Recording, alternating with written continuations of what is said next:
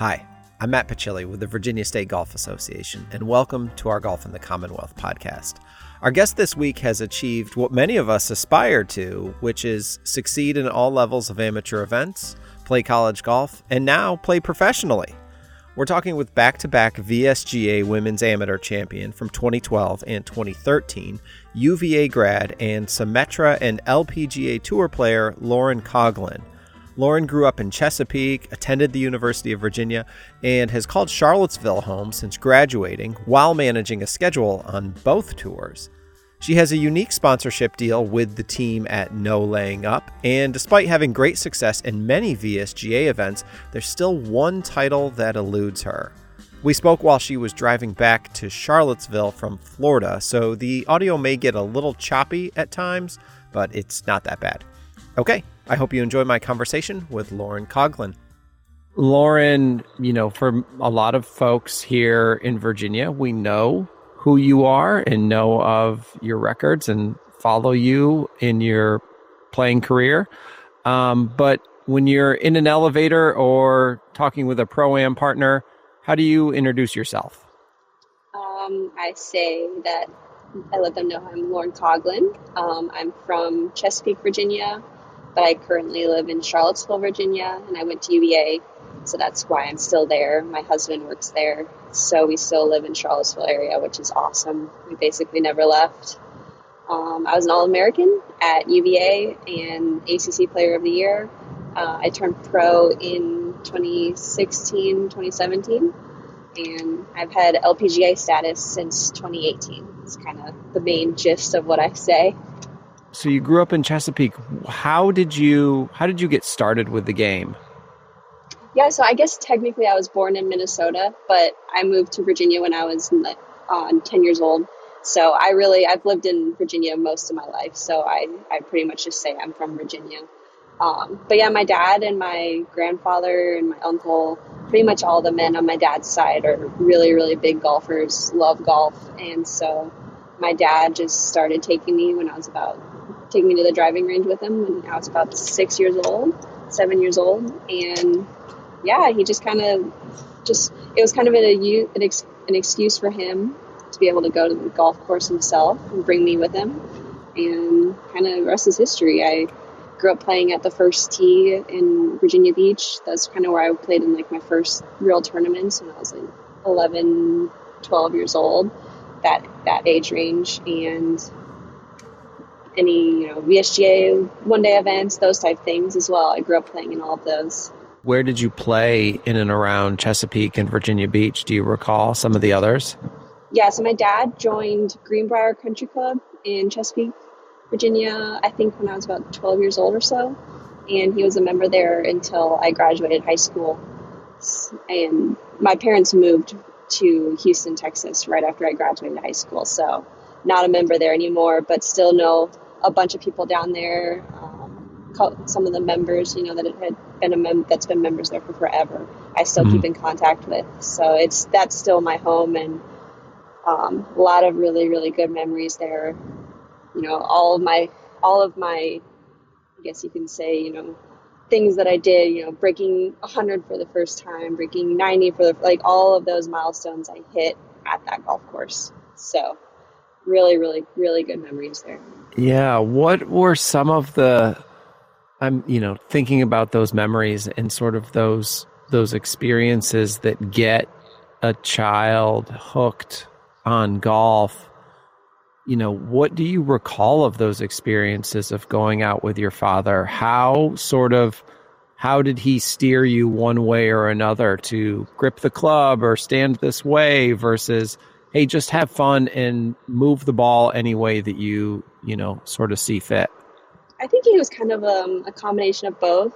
You know, he was definitely wanting to make sure I had fun and that I was doing it because I wanted to do it, but at the same time, he kind of knew that he, while my dad was, and still is, like a very good golfer, um, like when I was in high school, I'm pretty sure he got down to like a one or two handicap. So when he was playing all the time, because I was playing all the time, but he knew that he wasn't like a teacher, and so he would get me lessons from any like type of local local person. A couple of the pros at um, at Greenbrier one or once or twice. You know, got some lessons from there, and then I got. I, he started. He took me to Butch Liebler, who um, is kind of a you know legend down in the Virginia Beach, Chesapeake area in terms of coaching, and so yeah. That was kind of more. He knew like that he wasn't going to be the type to really get my swing or anything like that. He knew the basics, but he knew his limitations as well. He read a lot of books,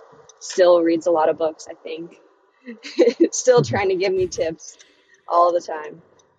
That's so funny. I have not personally met Butch, but I mm-hmm. when I lived in the Norfolk, Virginia Beach area for about 5 years and had played and practiced at Virginia Beach National, mm-hmm. knew of Butch. And mm-hmm. gosh, I mean, I was probably there at a time when you could have been working with him um, probably at yeah. a time. But, you know, and I remember when a guy who I worked with, and we were not in the golf industry at that time, but I remember when he felt like he needed to up his game. And I remember him coming to me and saying, I'm getting lessons with Butch.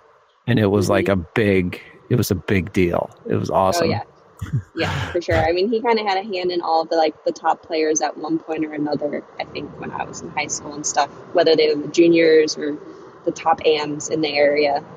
At one point, if they weren't seeing them, they definitely had at one point. You played in a lot of events and you've played in a lot of VSGA events. Um, you won the 2012 and 2013 women's AMs. How did, apart from those though, how did VSGA events get you prepared for college golf to say, yes, I want to pursue college golf and pursue, you know, competitive playing? Yeah, I mean, I would say just playing against, always playing in tournaments is always a good thing. And I would say that I had a lot of girls that I played with, you know, growing up that went on to play college golf. And so I was always having really good competition and um, I mean, just the junior events. This the state junior was the one that I never won. I came in second three years in a row. My like my sophomore, junior, and senior year, which still to this day really bothers me. It's like the one level I didn't really win at. Mm-hmm. you know, I've won the, the AM and the stroke play, and then I won in college. I've won a Symetra event. So it's the one that's still to this day, like I know I was the best player in the state. It just like a different girl every year just got me. So, this is unfortunate. and so tell us then about taking your game to college into college golf at UVA.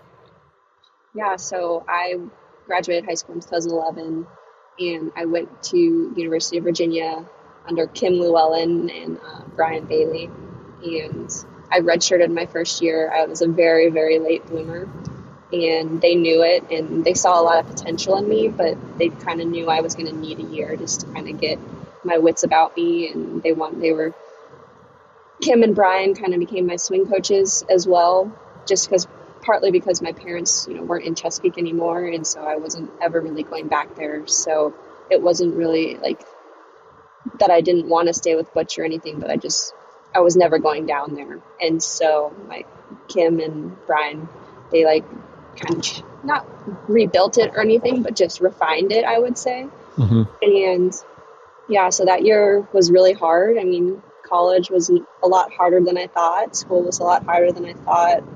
Um, you know, I was missing a lot of my friends. I was only, I was going to Houston instead of Chesapeake, and where I knew nobody, and so that wasn't very fun. And yeah, I mean, it's a lot. College was a lot, but I stuck with it. And by my fourth and fifth year, I was on full scholarship.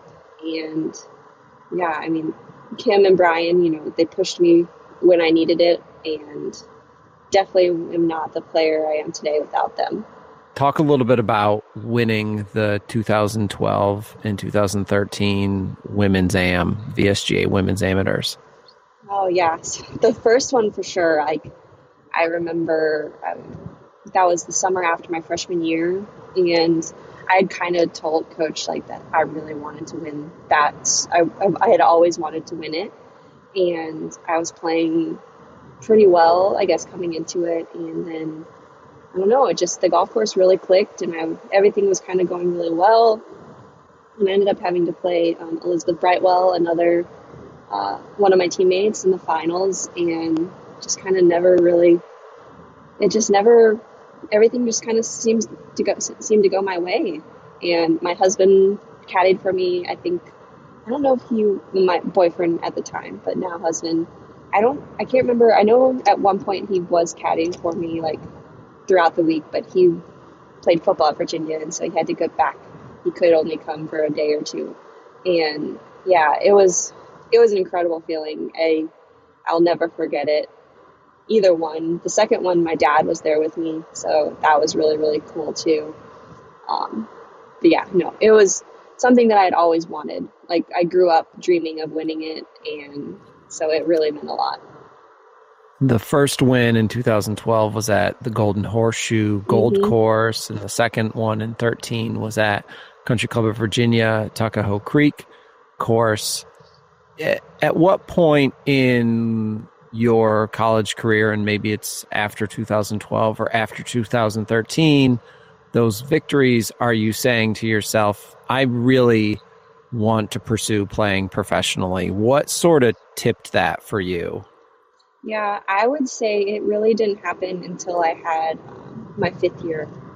Um, I mean, I, I knew I was a good player, but professional golf, I also knew how difficult professional golf was, not just like in terms of the, the playing, but how financially difficult it can be.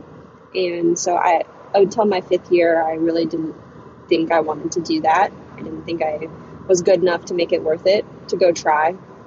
And then my fifth year, I was All American and ACC Player of the Year and won the ACC championships.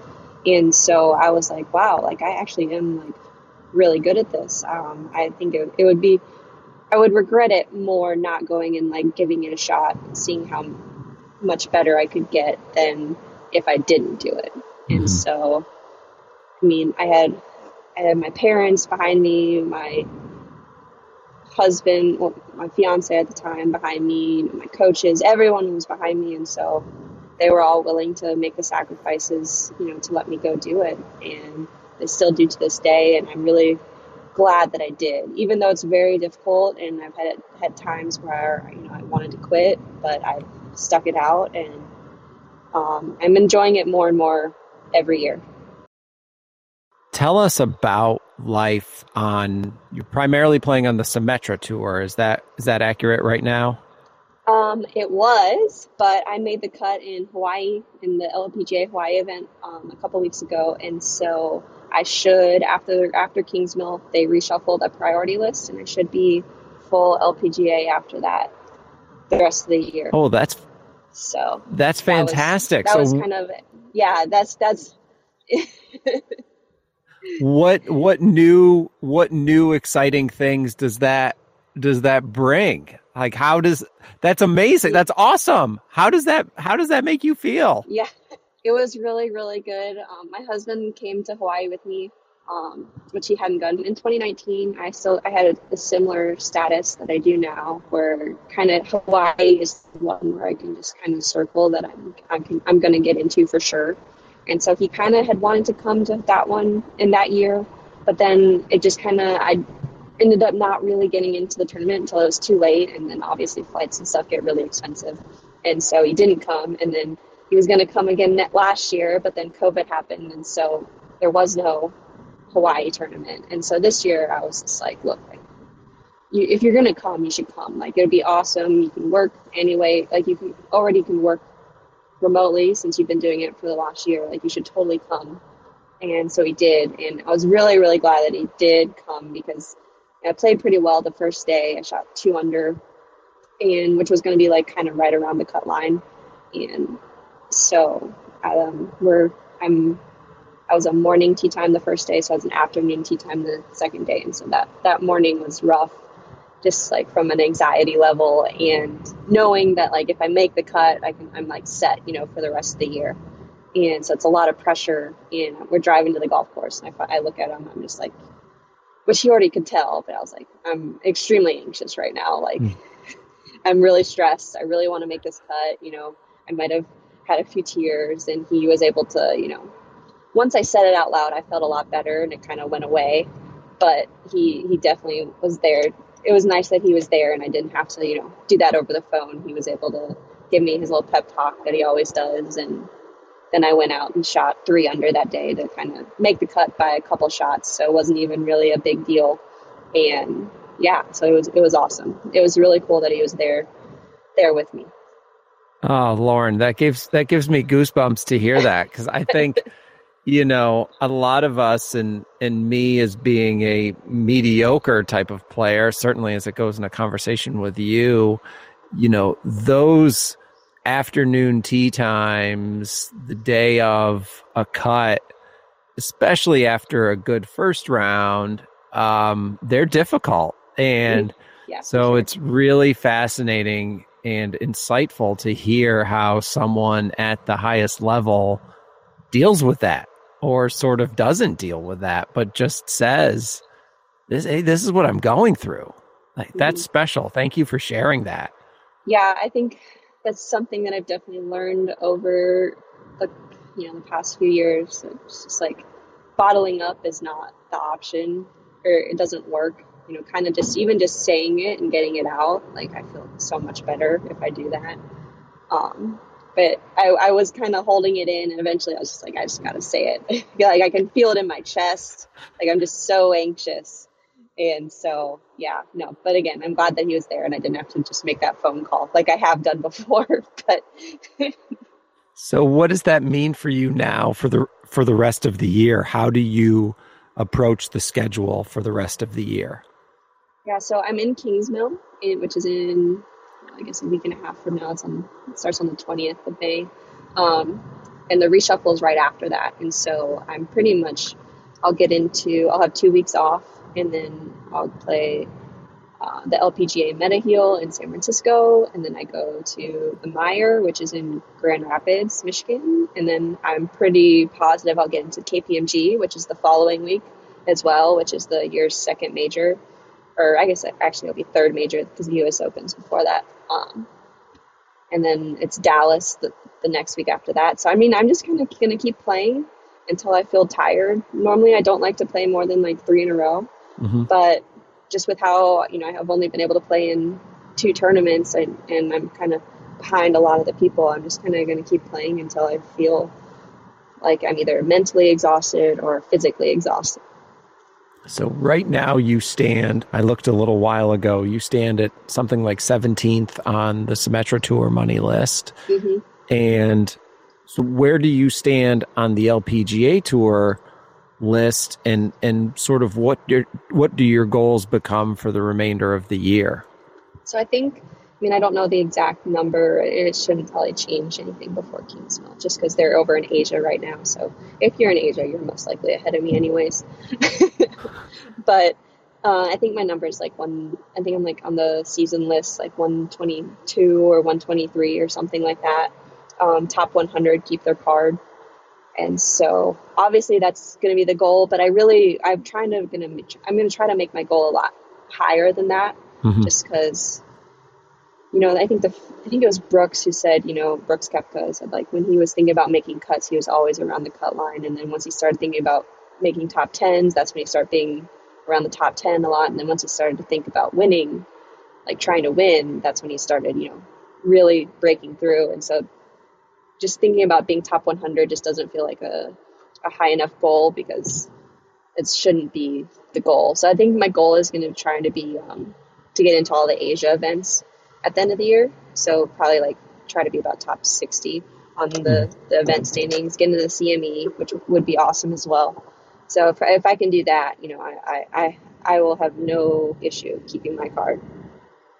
That's great. Well, I can tell you that so many of us here are pulling for you because it's really exciting to have the connection with you, but to see the, the, the really cool things that you're that you're doing and the, the great play that you've had uh, in your career uh, with the 2018 yeah. win, and then you've had all top 20s. It looked like um, this year so far on the Symetra tour. So, you know, talk a little bit about what life is like on the tour week in and yeah. week out and getting to know players and things like that. Yeah, it's it's not as glamorous as I think a lot of people think it is, just mm-hmm. in the mm-hmm. sense that like I'm not a you know a top 20 PGA Tour player. Like even the LPGA Tour players, like the top 20 LPGA Tour players, aren't anywhere close to that level even.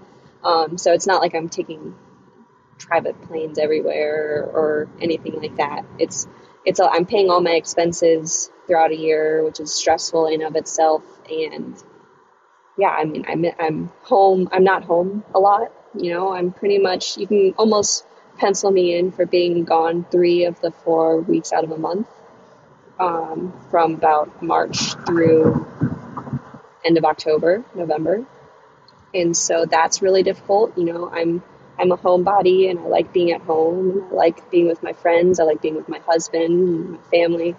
And I miss a lot of things, you know, March, like I said, March through November, um, which is taking a, a, lot of time to get used to. Obviously, I still don't like it, but I'm used to it now.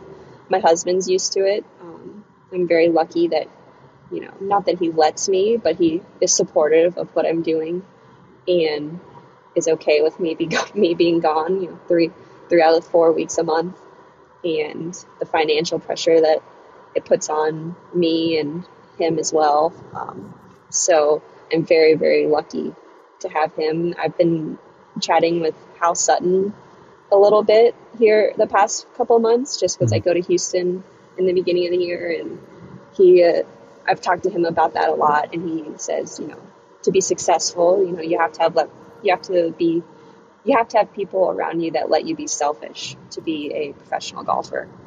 And I'm very fortunate to have my husband, my parents, my coaches who support me. Talk a little bit about so you have support now from mm-hmm. the guys at No Laying Up, which yes. I think is probably a way and I've read articles about this that it that it's tipped the people who know of you in ways that people wouldn't have otherwise connected with you, but talk a little bit about how that relationship came to be and what that what that's been like for you. Yeah, they're basically how it started was is in 2019 they you know announced that they were going to be doing what they called the Young Hitters program, which was they were going to be sponsoring like it was like five or six guys on the Korn Ferry tour. And one of the No Laying Up guys, Tron, uh, tweeted out that he they were thinking about potentially doing like LPGA or Symetra player as well. And so my husband saw that and was like, "You got to message him. You know, you got to, you need to do this." And I was, I was fans of theirs for sure. Like I love their podcast, and but I did, I knew very, I would say, very knew very little about what they were doing outside of the podcast. But my husband was way more into like the videos and stuff that they were doing. And so I mess I did. I messaged Tron, and a few months later, he, he got back to me and was like, "Let's do this." And so I was going to be driving through Jacksonville, which is where um, they're all. And so I met Tron and DJ at like a coffee shop, and we talked for like I don't know, like an hour and a half, two hours or something. And that was kind of like, you know, handshake deal, and that was it. We were, and now, you know, this was at the end of 2019, and so now I'm almost a year and a half into it, and I would say I'm pretty good friends with most of them now. I actually played golf with um, Soly yesterday, who is the voice of the podcast, mm-hmm. and in Jacksonville. Because I'm again, I'm driving. I was driving through Jacksonville, and so I and then I got to, I met up with DJ and Neil and their significant others last night. So no, it's it's turned into like just being fans to them supporting me to them also like now being like really good friends of me and my husband as well. That's awesome. One thing that I wanted to circle back to is for people who mm-hmm. do have an interest in learning more about what life is like on the LPGA tour or on sort of tours, but more specifically women's tours. Golf Digest did has a podcast called Local Knowledge, mm. and they had an episode that covered some of this, which was very fascinating to hear the amazing and very big differences between yeah. what the PGA or even just classify them as men's tours are versus a women's tour, what the differences are in terms of sponsorship and amenities and things of that nature. They're they're very very different. Yeah, I mean, on Symetra Tour, I mean, if you're top one of the top like 40 girls on the tour, you probably are getting your equipment free, but outside of that, you're probably paying for all of your equipment. Whereas, I mean, obviously the men on the PGA Tour, that's not happening. And then I think, I'm sure it's not all of the Korn Ferry guys are getting their stuff, but I would say it's a vast majority of them are, are even just get their stuff free. But most of them probably also have sponsorship deals with those equipment companies, and that's mm-hmm. not a thing on the Symetra Tour for sure. Maybe one or two of the girls do, but I would say most of them just get free stuff, which is still awesome, right? Because clubs are expensive and everything like that. But just when you compare it, it's not the same. I mean, on, on the Symetra Tour, I would say maybe the top 10, you know, break even in the year. Mm-hmm. Just the top, just the top 10 players probably break even on their expenses in the year. And that's being stingy and staying in host housing and not always staying in hotels or Airbnbs and, you know, driving most places instead of flying. And, you know, it's just not, it's not as easy as everybody thinks thinks it is.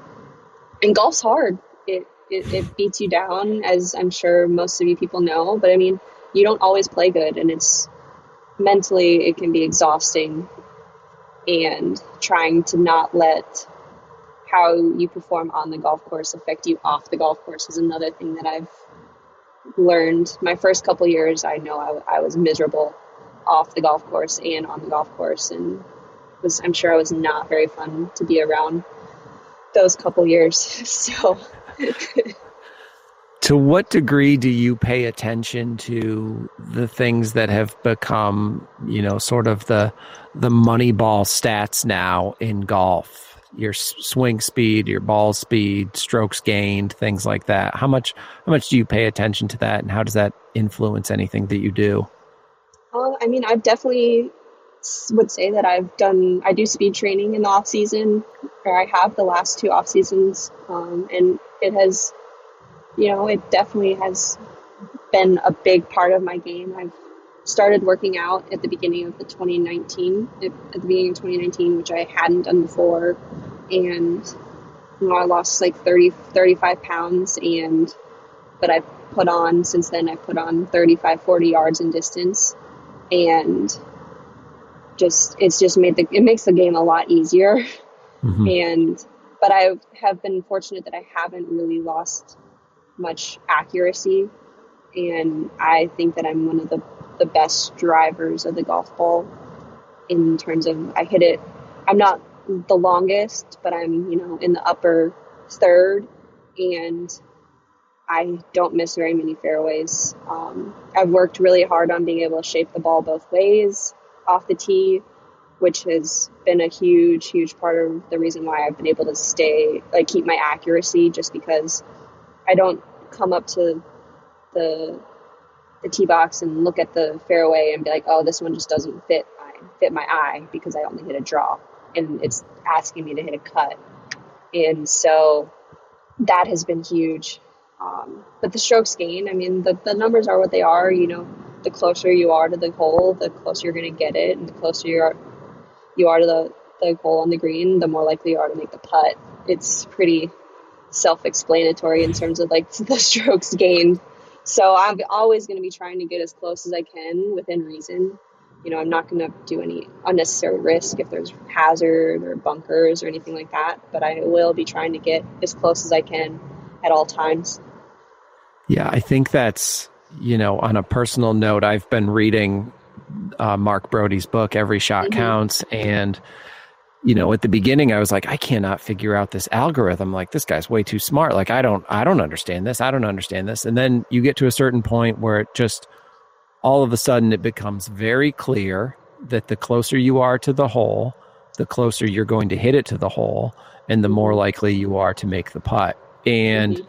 you could say, oh, well, a caveman could have figured that out. Like we, have known that since since you know balls and feathers were being hit around with sticks by shepherds. Like that is that's obvious. Well, picking apart a golf course and strategy is a lot of fun, and being able to hit two irons and hybrids is great and is fun. But I mean, these numbers are just they just don't lie, and. Mm-hmm. Um, it's it's really fascinating, but you know, at the same time, it's still Bryson DeChambeau doesn't win every week, and there's there's still a level of accuracy and strategy that that that has to be a part of it, and all of those things, I I don't know for me or what I think just makes golf so special. Yeah, for sure. I mean, there's still a lot of different ways to do it. You can still do it the other way. What it really comes down to is just strategy, just not taking unnecessary risks. Like if if you can hit it down there and there's nothing really there, you know, there's no trees or bunkers or water, then like yeah, if you're in the rough, it's really not going to make that much more difference because you're at least going to have a, probably a, low a low iron to a, a wedge in, which you're just going to hit it closer than if you lay up into the fairway with a mid iron or a long iron. Mm-hmm. It's just it's just how the numbers work. But at the same time, like he also says, you know, if you hit it in a fairway bunker, you're like almost guaranteed bogey. Right. Like so there's it's like as, as bad as hitting in a hazard almost. You know, yeah. Like a water yeah. hazard, hitting it in a bunker. So there's there's give and take there. But. It's a it's a fascinating book, and you can tell that he is a professor and yeah. a researcher because you wish you could sit there at a table with a notebook and have someone in front of the class presenting it because it feels like it's a textbook that you need to be taking notes with and sort of be getting it from multiple from multiple sides. Yeah, um, I don't use the strokes gained all that much just because the LPGA doesn't have the stats that the PGA does. So mm-hmm.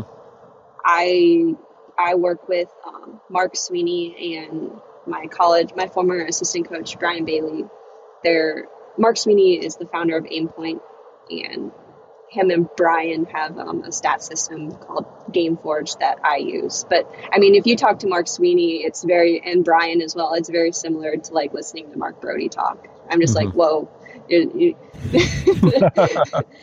you guys, you guys really, really love numbers. yeah.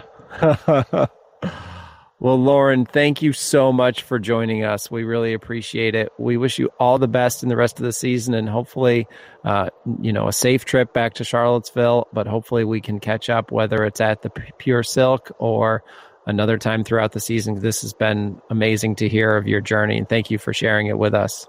Oh, I do want to get, uh, I forgot to mention in the people that supporting me, my caddy as well. Um, he's stuck by me. I've, but about the beginning of last year, I've had the same caddy, which is something that I didn't have early in my career either. And so that was one one more thing, one more shout out. Absolutely. Thank you. Yeah, thank you. Thanks for listening to this week's episode of Golf in the Commonwealth, and big thanks to Lauren Coughlin.